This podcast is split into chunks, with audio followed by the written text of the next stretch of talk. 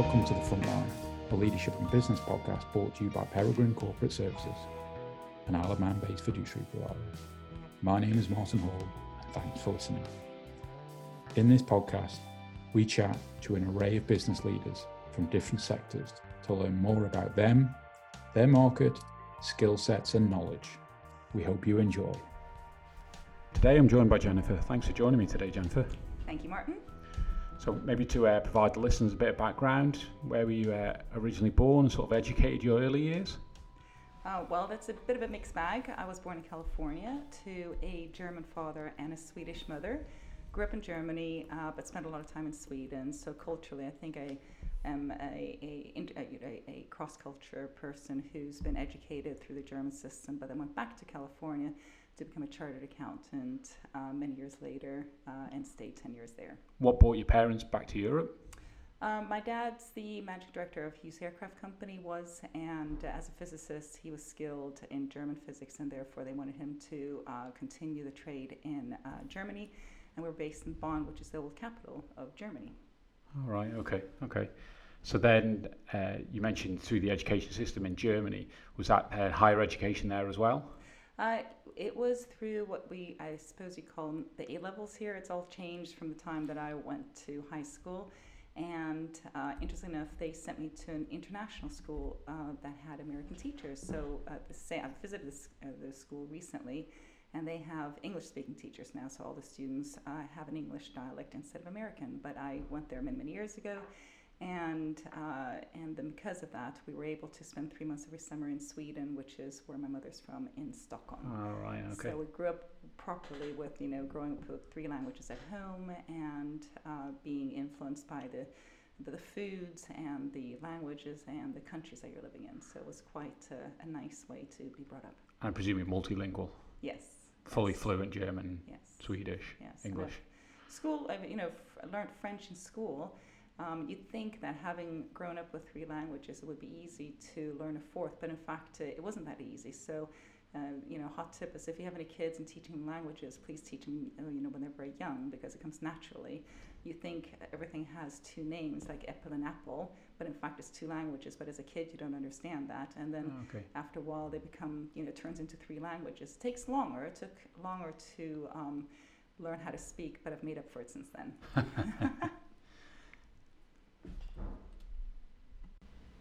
So then you moved into, you seem to have started in an accounting world. Was that something you particularly wanted to do at that age or just fell into it?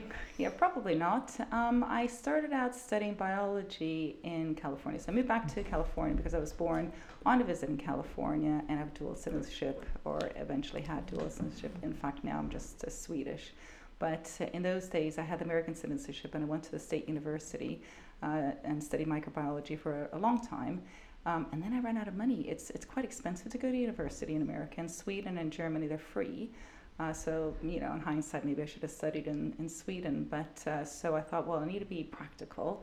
And I was, I had all these student loans. So I thought I'd switch to becoming an accountant. So I became a CPA and no regrets. Did you study that outside of the work environment? Or was it all kind of for long about it? So it would have been joining Deloitte straight after university. Right. So I studied international business is what I graduated in, with a minor biology, and I'm still passionate about the sciences. But I think work-wise, I was actually concerned about getting a job, and a lot of my friends in those days were not working in science, even though they had graduated. And of course, now it's all different because a microbiologist is sought after. But in those days, it was different. It was in the 70s. So I switched to becoming a CPA. No regrets, because Deloitte, in fact, to Schross at that time, recruited me. And I stayed with them for 17 years, which was a fantastic career. Spent the 3 first years in California. Then I transferred with Deloitte to Luxembourg. And I presume that was something you wanted to do rather than work asking you to go that way. Yes. I was missing Europe. I think having grown up with all these different cultures and languages, and I love being in California because I'm a keen surfer, I'm a keen skier, everything's just there. I live in Southern California, it was fantastic. But at the same time, I was missing a little bit being able to walk to work, everything's being in a car. Mm. And, you know, it was a fantastic 10 years in California. But having moved back, I realized there's an advantage working in Europe, and that's you get a lot of holidays. So I went from getting 2 weeks of holiday with Deloitte to 6 weeks. And gosh, you can really see the world with 6 weeks of free time. Yeah, and a lot easier to, I suppose, see other cultures around Europe because you're traveling a lot shorter to get to those places. Exactly. So I went to South America, North America, Australia, Hawaii twice, and all Asia, and I wouldn't have been able to do that had it continued with just 2 weeks holiday in California. So when they called for me to return after this exchange in Luxembourg, because it was only meant to be 2 years, in fact, just like the one here, I was only supposed to stay 2 years on the Isle of Man, but there you go. It's been a little bit longer than that. So did you not go back then? Was that design not to go back? You're like, no, I'm quite happy here. In fact, yes. So I was spending a lot of time traveling, meeting, colleagues and friends from different cultures, and also working. We kept on, the methodology was the same, but if you work with a German team or a Swedish team or an English team, they all have different cultures, so you were using skill sets as a senior manager in a different way than if you had just worked in a same culture environment. And I think that has stayed with me, that you can't manage different teams in the same way. You need to use different styles. Yeah, interesting, because I presume underlying that within Deloitte there's or any big firm like that, there's a general ethos, but then there's that cultural difference at each level. Yes. So you have a fairly open culture, where they really encourage your skill set to develop that. You have a lot of ambitious, you don't have to micromanage or chase, which I've learned you need to do maybe a bit more once you leave the practice. But you do have different styles by country. So, for example, Sweden is, so after a few years in Luxembourg, I then transferred to Stockholm after 7 years. And Luxembourg was very international, but Sweden was very open door policy. You don't make a decision yourself. You need to get the agreement of the board, to, put forth an idea, and then you discuss it very calmly. You don't have any, very excited board meetings, or where people get, raise their voices. It's actually a very well-behaved environment. But as a result, it takes a long time to make decisions and get those decisions through. So, so I learned that from then working in Stockholm at Deloitte for the next 7 years. Yeah, okay. That's and did you think in hindsight that's just something you learn as you spend time there? Absolutely, because you don't know what to expect when you first come. It does help to be familiar with the methodology and the company culture, because every firm has a fairly strong company culture, and they still do, as do other larger businesses in the Big Four and banks, etc.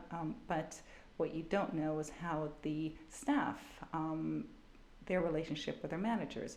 So when I first moved to the Stockholm office, I would be very focused trying to get through all the work, and then they would say that you need to make sure to take a break every afternoon and spend 15 minutes with the staff, so that as a manager, so that you get to know them a bit. So you find out what their sporting interests are, do they have any family, any kids, or talk about anything except for work. So that was not what I was used to, and in fact is probably not done as much on the Isle of Man. No. Funnily enough, having just in the business we're in now, gone through that phase of reviews that you always sit down and think I need to do this more often with staff, sit with staff. The firefighting of any business, you sometimes or often lose sight of that. Yes. But it's good if it's inbuilt into the culture, I guess, that this is what you have to do. Yes, it is expected at 3:00 you take what they call a fika, and that's a coffee break, and it is expected that for 15 minutes, you leave your office and you stand in a rather open floor plan kitchen area, dining area, and then you just chat away with anybody who's standing around, having your coffee, have a little cake, and then you would go back to your office. So, and they make sure you keep your door open in case someone follow up with anything. So, So yes, so it's good learning experience. So, presumably a fairly big step to leave there after a long period of time. Did you feel that it was, or was it just felt time for a change? Absolutely. I mean, the reason I moved again was because I was hoping to make partner at the Deloitte's office in Stockholm, and then because of the Enron Anderson experience that we had at that time, there was a bit of restructuring. Anderson, there was a reverse takeover in Sweden, and so a bit of a change at the senior management level. And so a lot of us who had been there for a while were encouraged to gain more experience by living abroad. And they gave me an option to either work in the Isle of Man or in Jersey for 2 years, and I asked, was the weather about the same? And someone lied to you. And yes, they thought so. And then I was hoping to not have to rent, so I said, well, can't buy a small place, an apartment or something. And they said, well, not in Jersey, but you can in the Isle of Man. So they flew me out here in October to see if I liked it. So what year would that be now? That would have been 2003. Okay. In October 2003. And it was sunny and there was no wind, and it's very green here. At that time it was getting a bit cold and damp and, less beautiful in Sweden. So, and darker, of course, because the winter hours. And so I signed the contract and came over for 2 years, and that was 16 years ago. Right, yeah, it's a long 2 years. So obviously you work in Deloitte here and... Yes, yeah, so I started in January. Of course, when I arrived, it was no longer sunny and calm. It was... what's going on here? It was raining, and I thought, oh my goodness, what have I done? So, but like everybody comes here, you become drawn into the culture here, to the community spirit, to the way that the businesses are run at a smaller scale. We had about 700 staff at Deloitte in Stockholm, and there are about 20 here. So that was a big adjustment for me, size-wise. And just looking at the Isle of Man, when you talk about that community and having lived in many or a number of other places, have you seen that in other places, that community Isle of Man feel, not to the level you get here? No. I think it has two folds that you have. It's very specific to the culture here. I think that's why it is a special place to live, because the people here make it their home, because there are a lot of us come from somewhere else, at least 50%, if not over 50% now. But also because of the size, we are a smaller community. Yeah. So would this be the case in other smaller communities? Possibly. But I think at the same time, we don't have a small town atmosphere because we are quite international. Those are here. So you have the best of both worlds. You have the small community feeling, but yet with the experience and cultures of having been living abroad and meeting others who've done the same. So left Deloitte, moved into... Was it an immediate movement into the gaming environment, or was that, how did that transition happen? Pretty quick. Seems a not strange jump, but when you look at a CV or look at a progression. So after a few years at Deloitte, and then I realized I was going to make my home here in part because I met a certain gentleman that I'm now married to from Liverpool, and he was not that interested in moving to Sweden for various reasons. So I thought, okay, I'll make my home here. And then I thought then maybe it was time to change direction and work in in industry rather than practice. So I asked a recruitment agency, what industries were growing. They gave me two choices. They said online gaming or life assurance. So the insurance business was also growing, and I had experience from that from Luxembourg. So I applied for AXA and headed up the finance department there for a while. And that was a really good experience because, again, I was used to working with others who were quite eager to prove themselves. And now you're working in a normal environment with families and staff who are from different backgrounds. Yeah. And as much as I enjoyed working at AXA, it was a different way of dealing with departments, for example. You're not just an audit. You have your compliance and sales and legal and finance. So that was very interesting to take with me. And then I was headhunted for a gaming company after a couple of years. And we set up a small business, which then grew into a company by the name of Anexio, which I'm still a major shareholder of, but I have retired from. That must have been, I assume, quite an exciting opportunity at the time. And was that daunting then to kind of, I use the word switch industry, but switch? Because it seems like a big switch from the outside. Yes, probably having lived here, for a few years already. The nice thing about the community spirit is you feel quite secure in being able to change jobs, because you have that support structure around you anyway. So if you've built relationships with your suppliers, with government, with your colleagues, and they can be very supportive too. I felt quite comfortable taking the leap into online gaming and not having the distractions of children, which I have to say I admire all the families with kids and having during this lockdown period. My goodness, that must have been, I do admire the skill sets that you need to multitask, but I could be very focused. I could work long hours. I was used to that anyway. And I enjoyed the challenge of online gaming, and it was a growing sector. Yeah. So looking back, is it a steep learning curve for you?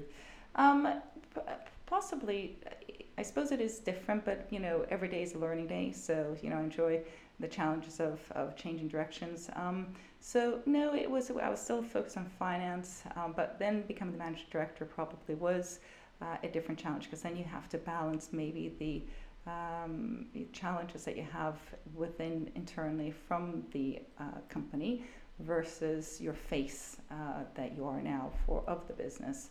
And I think managing that and the media and so forth was something I wasn't used to, and I did have to learn, through experience. And it must have been, I suppose, back then it was obviously very much a startup. So yes, so many, I imagine, different aspects from like you say, from partnering or being in that environment of Deloitte, yes, and even AXA, big firms with... Yes, true. I mean, I suppose I've been doing it for such a long time now, because I'm involved with a few businesses, and that does seem now a long time ago, having worked for bigger companies. But I do agree that there was a time you have to be quite confident in your decisions. You have fewer people to ask. In fact, one of the reasons I joined the Institute of Directors, and that was about 10 years ago, 12 years ago possibly, was because I needed somebody to maybe ask ideas about corporate governance, what's the best way of structuring a board. And I got that from the idea at the time, and because maybe in a smaller company you don't have all the departments and an internal legal department at, of course now Anexio is much bigger, but in those days we were just a few, just 3 or 4 of us, and then grew from there. So the ID gave me something there as a structure and professionals to go to, have lots of cups of coffee, and bounce ideas around. And, yes, and we also got a lot of support. Received a lot of support from the Department for Enterprise, DFE. We applied for grants. We were able to get a few grants, and I think that the close working relationship and the way that the government supports entrepreneurs and smaller businesses on the island is fantastic. I do know that if it hadn't been for that close working relationship, and also with the GSC, they were very helpful in allowing us to grow and work with us with different business models that we had as ideas. So my experience working with the government and civil services is very positive. Yeah, no, and I think governments always get criticism from all angles, but I think when you look at how they try to develop the island from a business perspective, certainly my experience has always been very, very much there. Yes. It's an open door. We're here to help you. How can we help you? We've done roadshows with them. They're about helping grow business, not cause a stumbling block. So absolutely. So we were able to grow the company quite quickly, and I stayed there for 8 years. Until the day that it was time maybe to look at something else, because it had grown to the size that there were actually now, each department was filled with a brilliant, talented director or senior manager. That decision then to step away, is that difficult? Because there must be an element of, this was my baby, and there's an element of wanting to be in control. Very hard. In fact, I stayed on for an extra year as a NED, because it is, if you've spent such long hours, for so many years to build something to where it is today, or even, it's grown since then. It was hard to move on, but at the same time, it was the right decision, because you have to always, as a director, I think you need to think about the company first and foremost, and your skill set and the experience that you brought on was ideal to grow the business, but then, you know, it was maybe time for fresh blood, as they say. Exactly. So it's quite a I imagine at times it's a very hard decision, that, because I go back to it becomes your baby and you don't want to let go, but maybe it's actually for the better. So the IOD, that's your interaction with that's expanded over the years now. Absolutely. So I was asked to join the committee about, I believe, that would have been 12 years ago. And then Sally Bolton was the chair at the time, Clive Pierce the chair after that. And now I've been the chair for nearly 4 years, and never thought that it would have been on the committee that long, let alone be the chair. But it is something, again, that if you get involved and you commit the time and see the benefits of the Institute. It's been around since 1906. We say that, we're the voice of boards. So if you need, training on corporate governance, if you need to develop the skills, or if you want to influence government, or if you simply want to connect with other NEDs or other directors, it's the perfect forum for that. And so I've continued with the IOD over the years. And in fact, this year is the first time that we've set up a separate limited company. So we're actually IOD Isle of Man Limited, as a company limited by guarantee.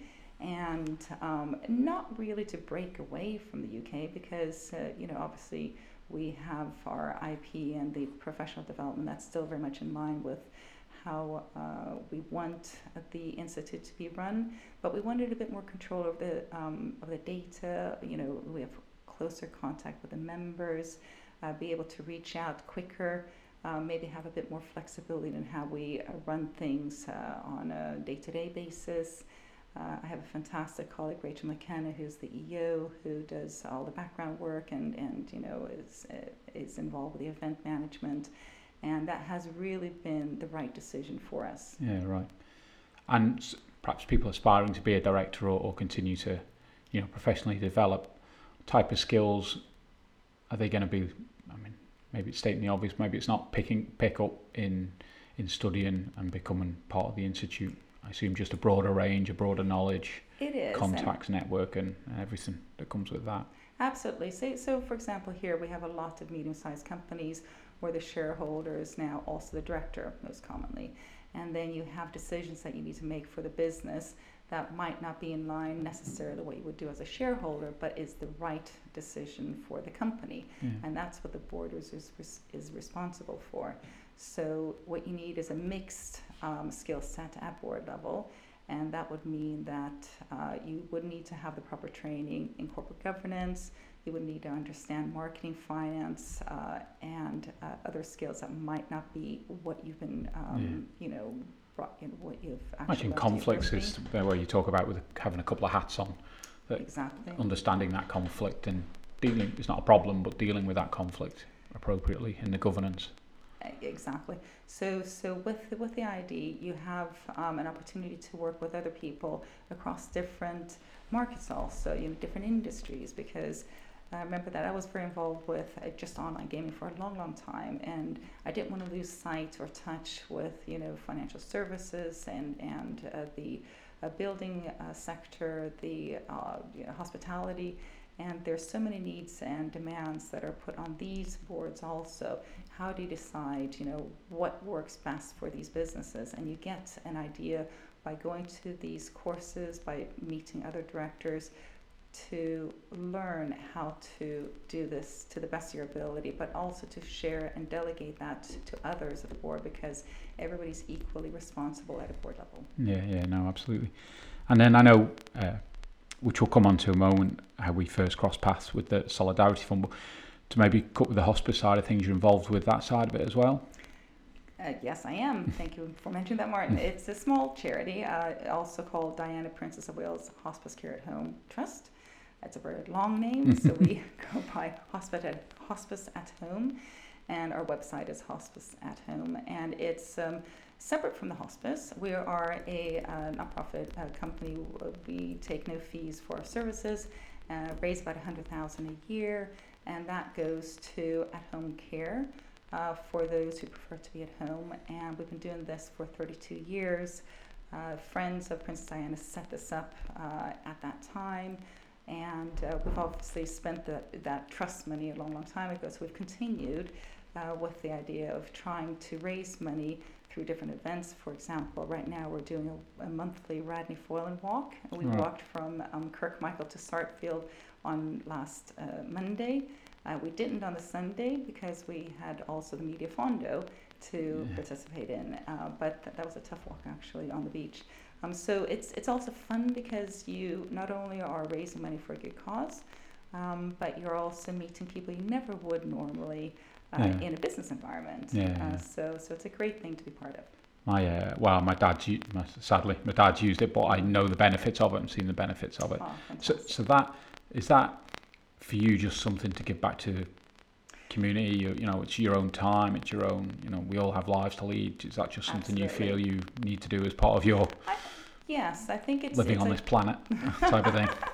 Who would have thought? Because charities in, for example, Sweden are not supported in the same way because we have our 61% taxes that we pay there. So, for example, hospice is something that the government provides. That's not the case here.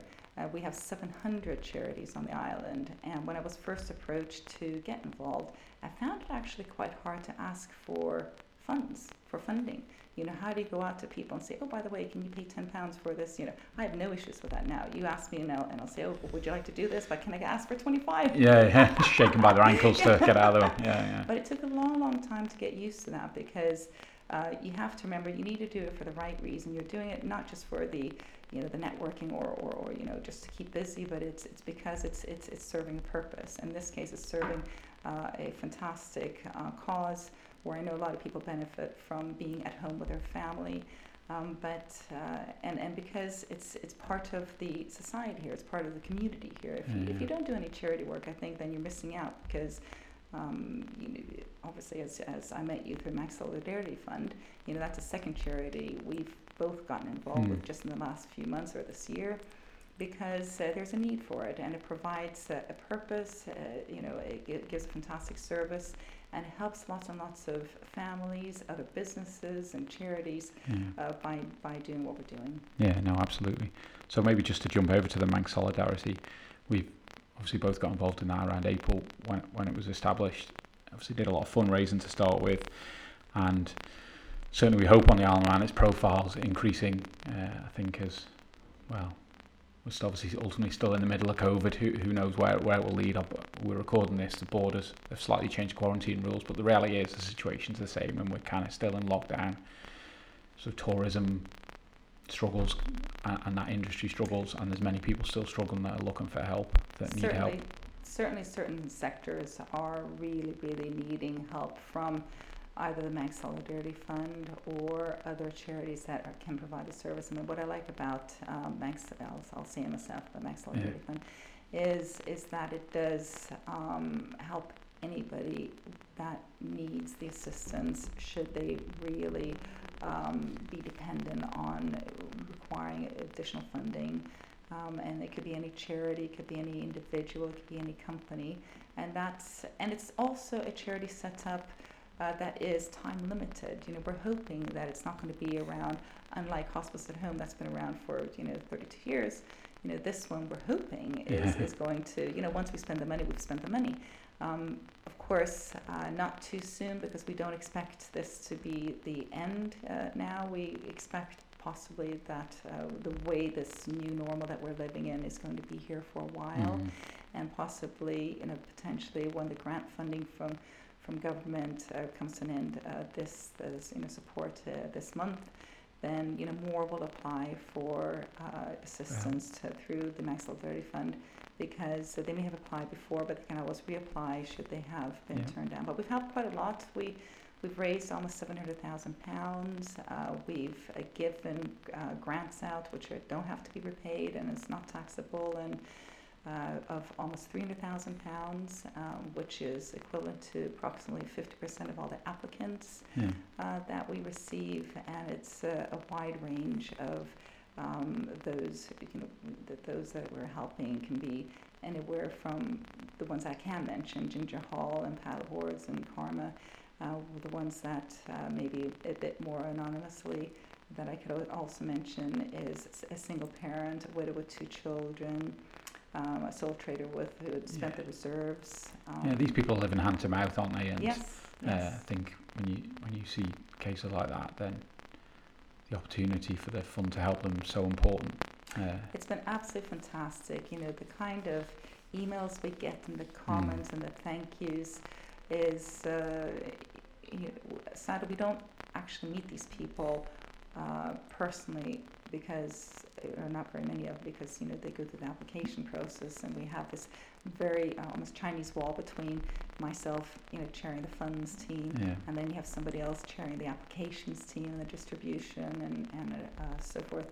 So it is a very structured charity, because what we want to do is make sure that the money that everybody's raised for us, you know, Chris and Barley raising over 100,000, running 19 marathons in 19 days, and I think still to this day that that's amazing that he's done that, you know, and raising the profile, you know, it's money that, and even I've been handed £5, £10, £20 at different events saying, please, you know, put this towards the charity. So every single penny should count, and we need to make sure it goes to the right people. Yeah.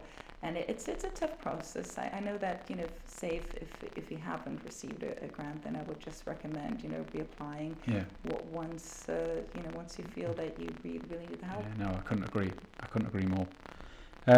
One of the observations, we've only known each other for 3 or 4 months as an observer, is you seem very driven, you seem to be always busy.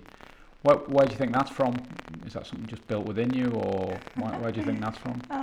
I think... or maybe you're not, I don't know, but that's my observation. Oh, thank you.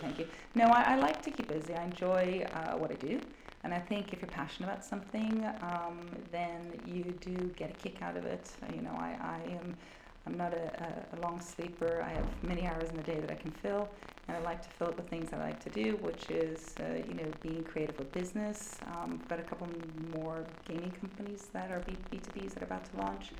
I continue with the ID and the charity work. So then, of course, you need to find time for family and yourself, which I tend to... Do you find that a hard balance at times, or...? Occasionally, because I think working as a med, you can't control when board meetings are being organized. You know, you're dependent on that. So sometimes I have weeks that I'm very, very busy, but that's okay, because, you know, that means you'll never get bored. There's a lot of variety, and I love the people that I work with. I do get a lot of inspiration from working with talented and inspirational people. I think that's probably where I get some of the drive. It's not necessarily from me, but it's, you know, it's reflecting those that I get to be with and learn from, because every day is a learning experience. Yeah, right. For those wishing to reach out to Jennifer, her LinkedIn profile is within the show notes. As you will have noted, towards the end of the podcast, we were unfortunately losing some of the sound quality, but we would like to thank you for listening and thank Jennifer for her time. Thanks again for listening.